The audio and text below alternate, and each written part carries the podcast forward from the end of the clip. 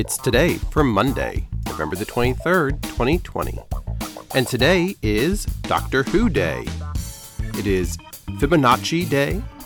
Leonardo Fibonacci is a mathematician from the Middle Ages who helped spread the use of the Hindu system of writing numbers, which is 0, 1, 2, 3, 4, in Europe, instead of using Roman numerals.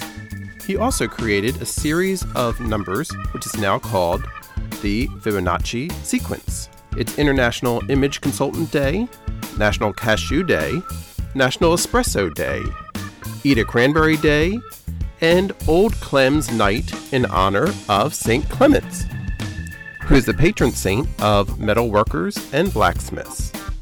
And that's today for Monday, November the 23rd, 2020.